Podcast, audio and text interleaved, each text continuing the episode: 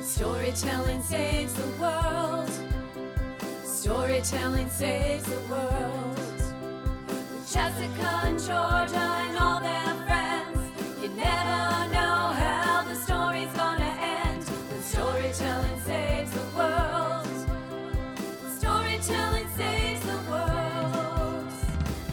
Welcome to the fourth season of Storytelling Saves the World, a podcast where you can find out more about integrating student movie making into your classroom.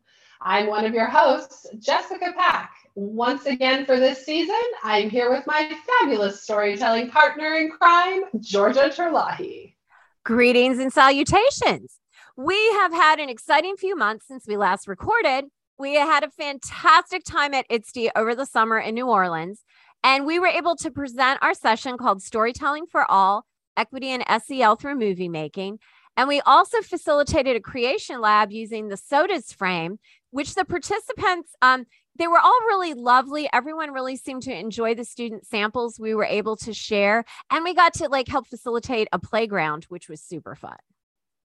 Oh my gosh, it was so fun. Like we had never really done that live and in person before, and it made all the difference to be able to just talk to people face to face about, you know, how they're using movie making or kind of like draw them in and almost like, I don't know, evangelize movie making. Can you do that? I, I think that's going to have to be another t-shirt as we talk about t-shirts is, is, is uh, digital storytelling evangelism. Yes. Ask me about, ask me about digital storytelling. Um, I also like, I was so blown away with how massive I'd never we been to a live ISTE. I had no idea the scale of people and events, and it was a little intimidating in a good way. I felt like I just I needed to go to like a meditation room to take it all in in between things. Um, I don't know. Did you feel that way at all? I did. I felt like they should have a sound bathroom where you could just go in and like sit on a comfy couch or lay down and just be like, oh my gosh, I'm going to take a second. Exactly. I need to Um, marinate on all this information and then I can go back out there and get more. I had been to one other ISTE before in person, but it I don't remember it being that big. Oh, like there interesting. were like 11,000 people at this one. So I wonder if that's like post pandemic. We're having in person conference. We're all going, you know, because yeah, that was a lot of people in one spot. And that was an enormous convention center. I mean, we really needed like golf carts to get from one end to the other. I wish we could have Ubered like in the convention center because at the end of the day, I mean, our step counts were like ridiculous. Yeah, no, they were stupidly high. I was like, can I rent a burro? Like Yes, I would do that. a camel. I don't know. Like Electric a bike. hoverboard, a Segway. I have Just- no preference. Just something so I don't have to walk from one end to the other, please. Please. I think too, it was super cool to like see people that we'd only really interacted with online or people that maybe we've been following forever. Cause I definitely had a fangirl moment or two, which was super awkward on the inside, hopefully not so awkward on It- the outside. it wasn't awkward on the outside. So it, Jessica and I got to be a part of ISTE community leaders and got to be at some luncheons and award ceremonies with some of the people that um, we'd been following online and got to like talk to them like real people, which was kind of fun because, you know, before that, they were just sort of a face on your phone screen. So that was cool. Well, and I think the more you kind of like follow people on social media over the years, when you finally meet them, you're kind of like, oh, they're they're real. They're a person just like me. yes, it's just normal. exactly. That so that was that was super fun too. And then the fact it was in New Orleans. I mean, you're exhausted from the conference, but then you want to play in New Orleans. So um it was a lot of things happening all at once, but super fun. And I would do it again in a heartbeat. And we are totally hoping to do it again because we just finished our submissions for ISTE 23 in Philadelphia. So pretty So- exciting. Yes, it'll be very exciting. And Philly's super fun. So um lots of good eats in Philly too. There are lots of good eats in New Orleans, but Philly's got a lot of good eats too. So Like cheesesteaks, right? Like uh, Cheesesteaks. up. hot pretzels. Yeah. Yeah. Very good stuff. I love that. And you know, lest we like grow moss in the fall, we just also finished presenting at ISTE Creative Constructor Lab, which was virtual, and we finished uh, the California Science Educators Association. We did a presentation for them, and next week we have more stuff, right? Right. We're going to be at the um, California Mathematics Council um, CMC South Conference, which is in Palm Springs. And we are presenting video, um, video making, movie making with math, which is exciting. But I think, Jessica, all of those things are a good reason why we're doing episode one of our podcast for season four on November 1st, because we've been a little busy. I mean, if you're a listener and you're like, how did these girls break up seasons? Why does this season only have three episodes? Why hasn't this season started? I think at first we were just like thinking of school years as seasons. And so if that is our pattern, then I guess welcome to season four, three weeks before Thanksgiving. well, and also I'm sure like teachers all know when school starts, we start early August um, there is definitely, you know, four to six weeks of just glazed look in our eyes of like, what is happening? Why is it so hot? And what, what are we doing? And then with all of the conferences we were getting ready for, and then that, yeah, wake up and boom, we're on the track to Thanksgiving. So, um, you know, luckily because we run the podcast, we can make our own decisions. So, yeah, this is season four, episode one, November 1st. Roll with it. I feel like this is a really good girl boss moment, but exactly, exactly. I like it. Well, listeners, in case you're brand new to the show, Georgia and I bring a range of experiences. I have been teaching middle school for the last 18 years, and my book, Movie Making in the Classroom, is published by ISTE Books. I am also a California Teacher of the Year and an ISTE Community Leader. And I have 34 years of classroom experience at the elementary level. And yes, I started teaching when smelling fresh dittos was a thing. I am currently a TK to fifth instructional coach, and I'm also an ISTE community leader. Jessica and I have both been using digital storytelling in our classrooms for what, about 25 years combined? Yeah, it's definitely been a minute for sure. I mean, nothing makes me quite feel as 40 as like, you know, listening to our intros and how long we've been doing this. That that is the truth. The math gets scary. It's like I want to say I started teaching when I was like, you know, 3. Basically, cuz I cannot possibly be this old.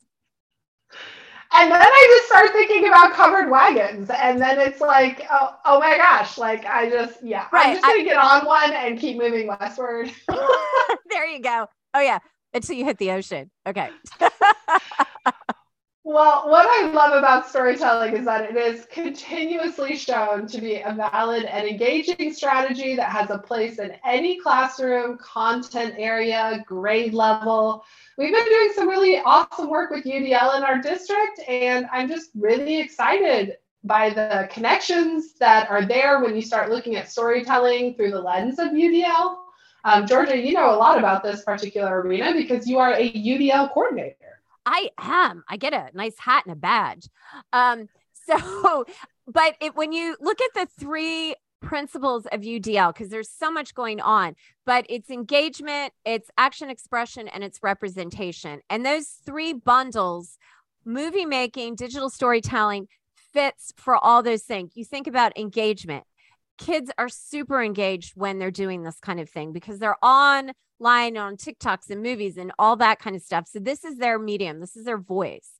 And for action expression, expressing yourself finding your voice through movie making hits all those bubbles and representation representing their work their synthesis of their work hits that as well so i find it it hits all it checks off all those boxes which makes me very excited well, and I love that there's so many tools. If you're using a, uh, an online editor, no matter which editor you're using, I think that they've all reached sort of a point where they're very robust in what they have to offer kids and kids can choose if they're you know speaking their movie out loud or being physically on camera or using text boxes to kind of you know as an entry point of communication i think that that's really intriguing that it's so universally accessible now in terms of the tools out there for teachers and districts anywhere Well, today we have a very special guest, a teacher who is relatively new to digital storytelling. I love that. Uh, more often than not, we tend to talk with veteran storytelling teachers. So I kind of think it's super fantastic that we're switching things up. Absolutely. So today's guest is Caitlyn Peterson, an elementary teacher at one of the schools that I serve as an instructional coach. Welcome to the show, Caitlyn. Will you tell us a little bit about yourself and how you came to use movie making in the classroom? Hi, yes, thank you. Uh, thank you for having me. I a few years ago I did uh Digicom for through Palm Springs Unified and I fell in love with it to begin with and then it just kind of got pushed to the wayside was focusing more on science and stuff like that. Um but I still kind of had it in the back of my head.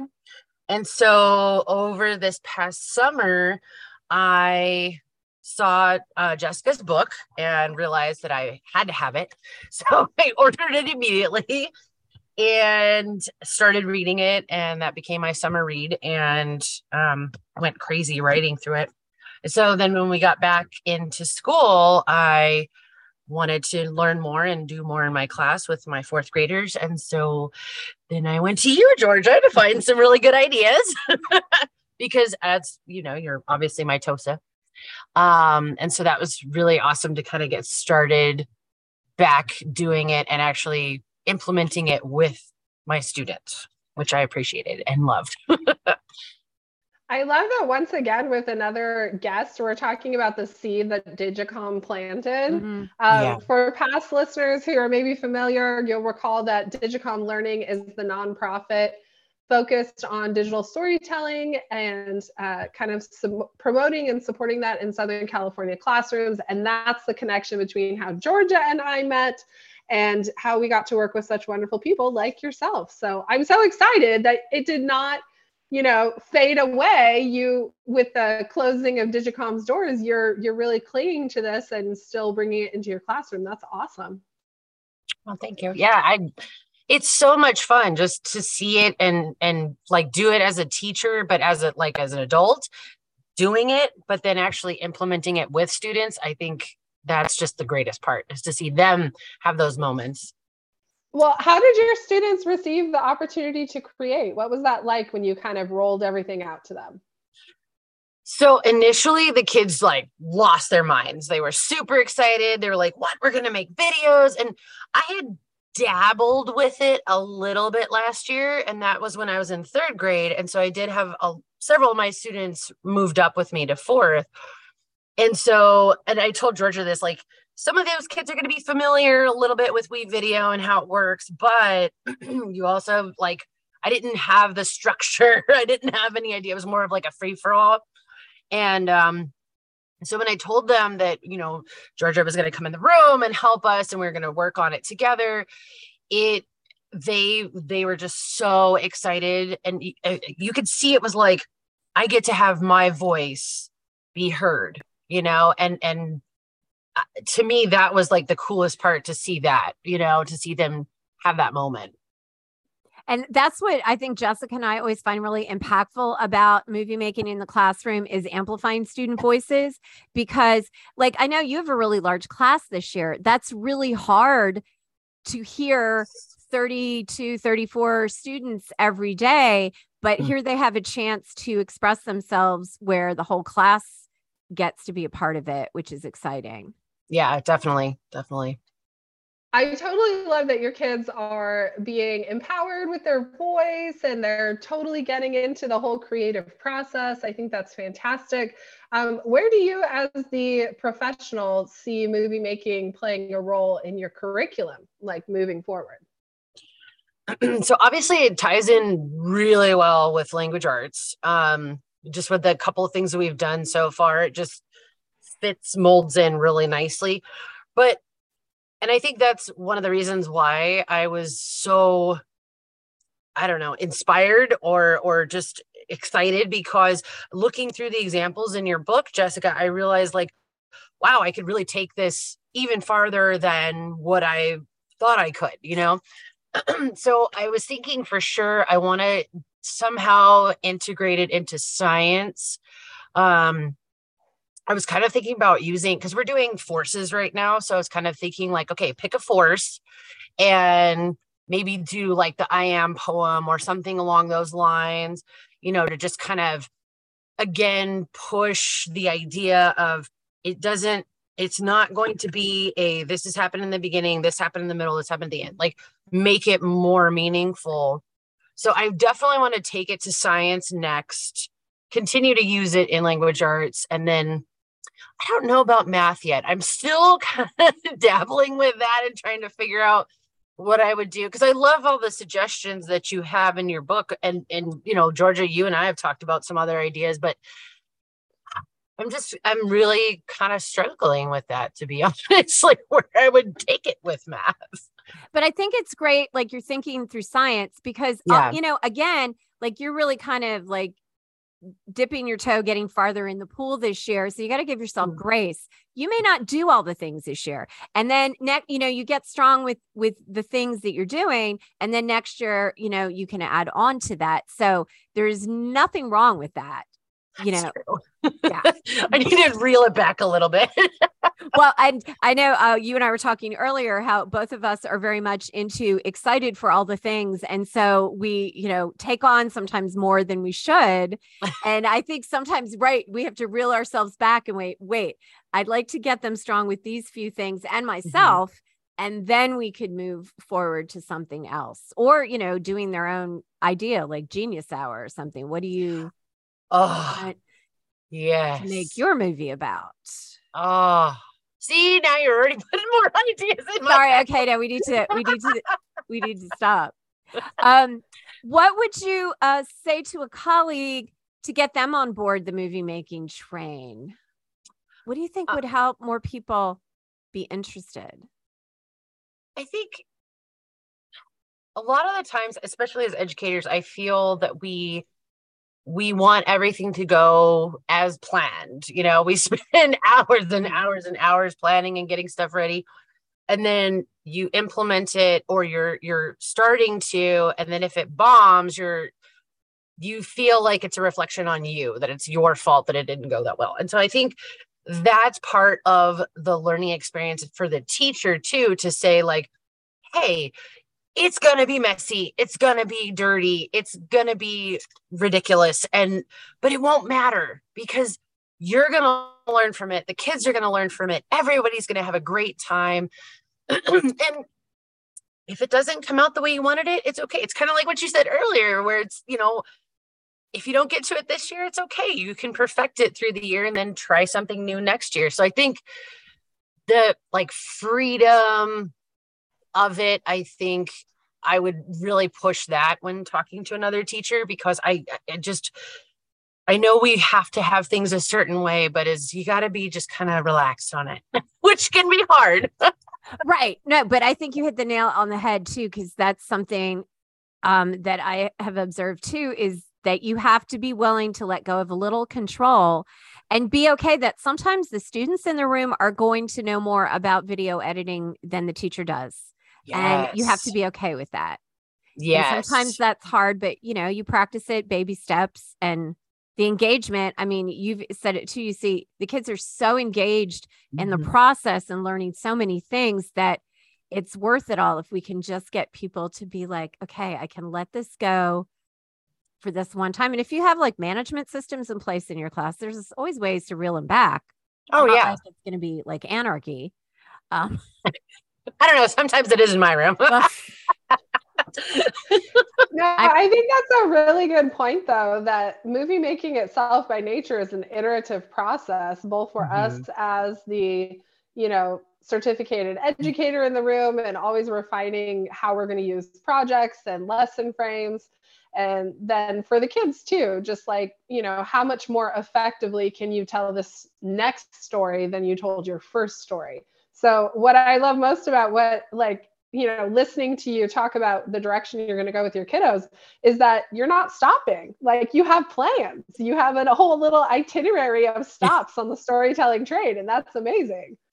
I think that too, like mentioning the fact that, hey, you're giving these students a voice and not not just your ones who are always like me, me, I know mm-hmm. the answer, I know the answer. You're giving everybody that choice. Like I have a student in my classroom who struggles struggles with English. Like he is level 1 ELD, like he's super super low in his um English abilities and but it doesn't matter because he's able to voice what he wants to say and the class understands and they get it because they see the visuals and they see the little blurps of words but his voice is coming out and like uh i'm getting goosebumps just talking about I'm getting it, goosebumps. You know because like i mean it's genuine and it's real and it's you know ah like that moment i think as an educator is just so special. Like why wouldn't you want to do that for your kids you know?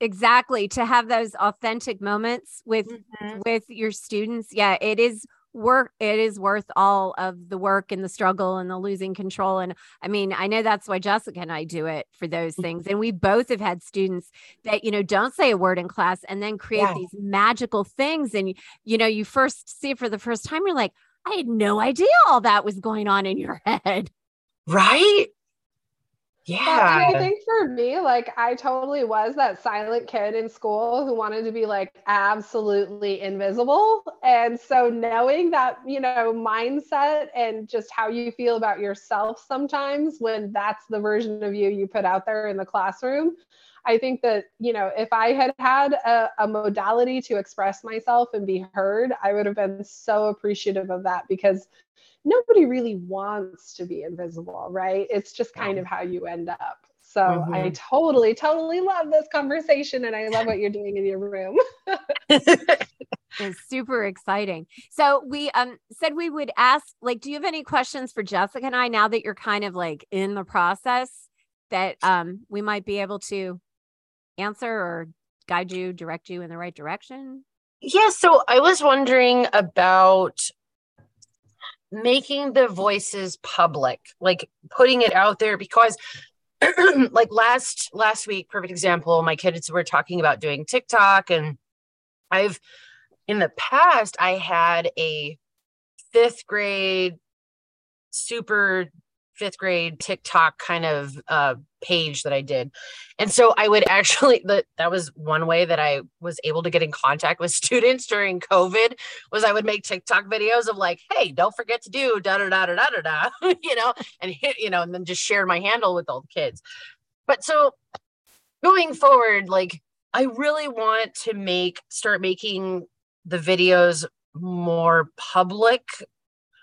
Um but like how what is that process? Because i know there's certain things that we can and can't do as far as putting our kids out there for the public view the public eye and like on youtube. So like jessica when you put stuff when you put your students videos out there do you make them public? Do you make them private? Do you is it like a mixture of both? Like what do you guys do?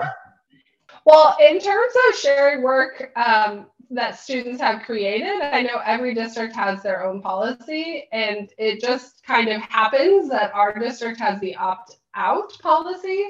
Mhm. So at the beginning of the year, because all of the families are given paperwork where they can opt their student out of, you know, pictures or videos or anything, that kind of covers our electronic posting of student work.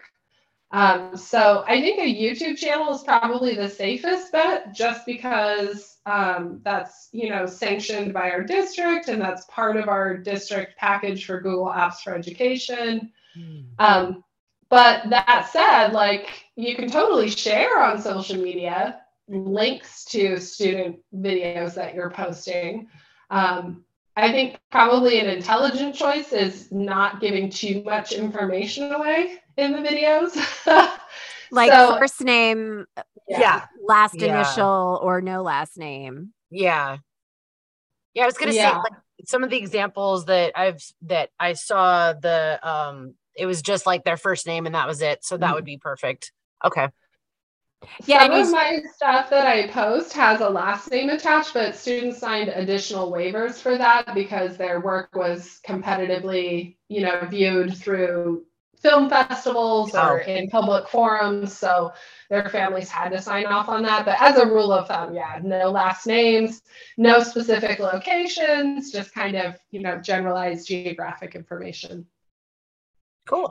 And it may be worth it you know if you want to post things um, more publicly too even though we do do the opt out if you just want to cover yourself you know a letter to parents say you know we're doing this movie making we're wanting to post and make public please you know i if you really don't want your students work posted let me know and you know i'll keep it private kind Yeah. of thing. Just, you know, we're always trying to make sure everyone's happy and we're not getting sued or HR is calling for other reasons. Not because of the TV test, but because, hey, you're being sued. Yeah. Oh gosh.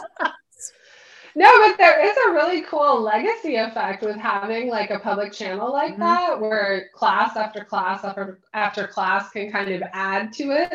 Because I find a lot of kids who are in my room like the first week of school, like they've already watched the channel, Mhm. so Yeah. that's kind of fun. They know it's coming and they're excited. And I, when I was at, at my other school and doing that news program, kids, you know, the first year it was hard, but by like the third year, the kids would come to class and they had watched all the episodes. So they like knew the format and they were super excited. And it, it made my job a little bit easier too. So it kind of gives that buzz and excitement. And um, then kids are, it's a lot easier to get them on board in there. So yeah, there's a lot of good reasons to make it public. I love that too because then you're becoming more of that facilitator of learning Mhm. versus, you know, you're you're just dumping all the information like Right. that. stage on the stage. Yeah. God, I love that. That's that is my goal in life to become a facilitator. Not, you know. Oh my gosh. Well, you're on your way. And it takes, Yeah. you know, and it takes kind of like baby steps in the beginning because, you know, we had that whole group of educators come through that were trained with that model of direct instruction, always in the front. That's all you did. Well, you Yeah. know, it's shifting back to like the old days when I started, you know, 1492, um, where we, you know, we were facilitators because it's it's just so much more impactful to be in the middle with your sleeves rolled up with your kids helping Mm-hmm. facilitate rather than you know you like you said just like vomiting garbage at them that you know they're not getting like 90% of because they're Yep. not engaged with it So, Georgia, one other thing that I heard Caitlyn say was um, wondering about math. So, did you want to kind of touch on how you've used storytelling with math? so i you know because i know we're always in a time crunch for math but um the years that i was teaching math predominantly i would get bored with the final assessments always just being a test. I mean you know there is a place for that but sometimes i wanted to see them sym- synthesize their their knowledge into another format and they were a lot more excited. So i've done the im poems with math where you know take a concept for example, like I am fractions. You know, what a good way to see if they really understand what fractions are is Yeah. to do something like that. And if you've already done the I am poem, say for science, they they kind of get the gist of it, and Mhm. then you can move it to doing something with math. I know Jessica and I have also done um, haikus with math around a concept with math, like doing, you know, like a vocabulary chart or thinking map, circle map with all the words for the unit, and then have them make a quick haiku of that topic, just as something different. So, you know, if you think of it kind of through that lens, because so many times I think in math, even if we're doing a lot of conceptualizing and group work and all this stuff, it still is like on this train. We're sticking with the train metaphor that is like the same thing. And Mhm. I sometimes think that the video can be a disruptor and help kids even synthesize even more um, rather than just like a paper pencil test. I, Um, I feel like you totally need to like patent that idea of video production as a disruptor. disrupt- I love that. Okay, Oh, we're gonna that's do it. so We're gonna get t-shirts. That'll be our new thing. Video disruption. It, 'cause it- Ooh. Because in my head, I just see it as like uh, being a visual person, you know, taking like pulling the carpet out from under the table, really, because we do get in these curricular things where we're just like, okay, I'm just going, I'm following the pace, I'm doing this. And Mhm. uh, and I know Caitlyn, you probably feel the same way. Uh, we get bored easily. We as adults, you and I, and I know Jessica is probably in the same boat. So I want to disrupt because that's going to bring kids back, attention back. It's like, oh, we're thinking of a different way. this is really interesting, and I'm sure that goes with some of your brain science research, Jessica, too, mm-hmm. of connections with having some disruption.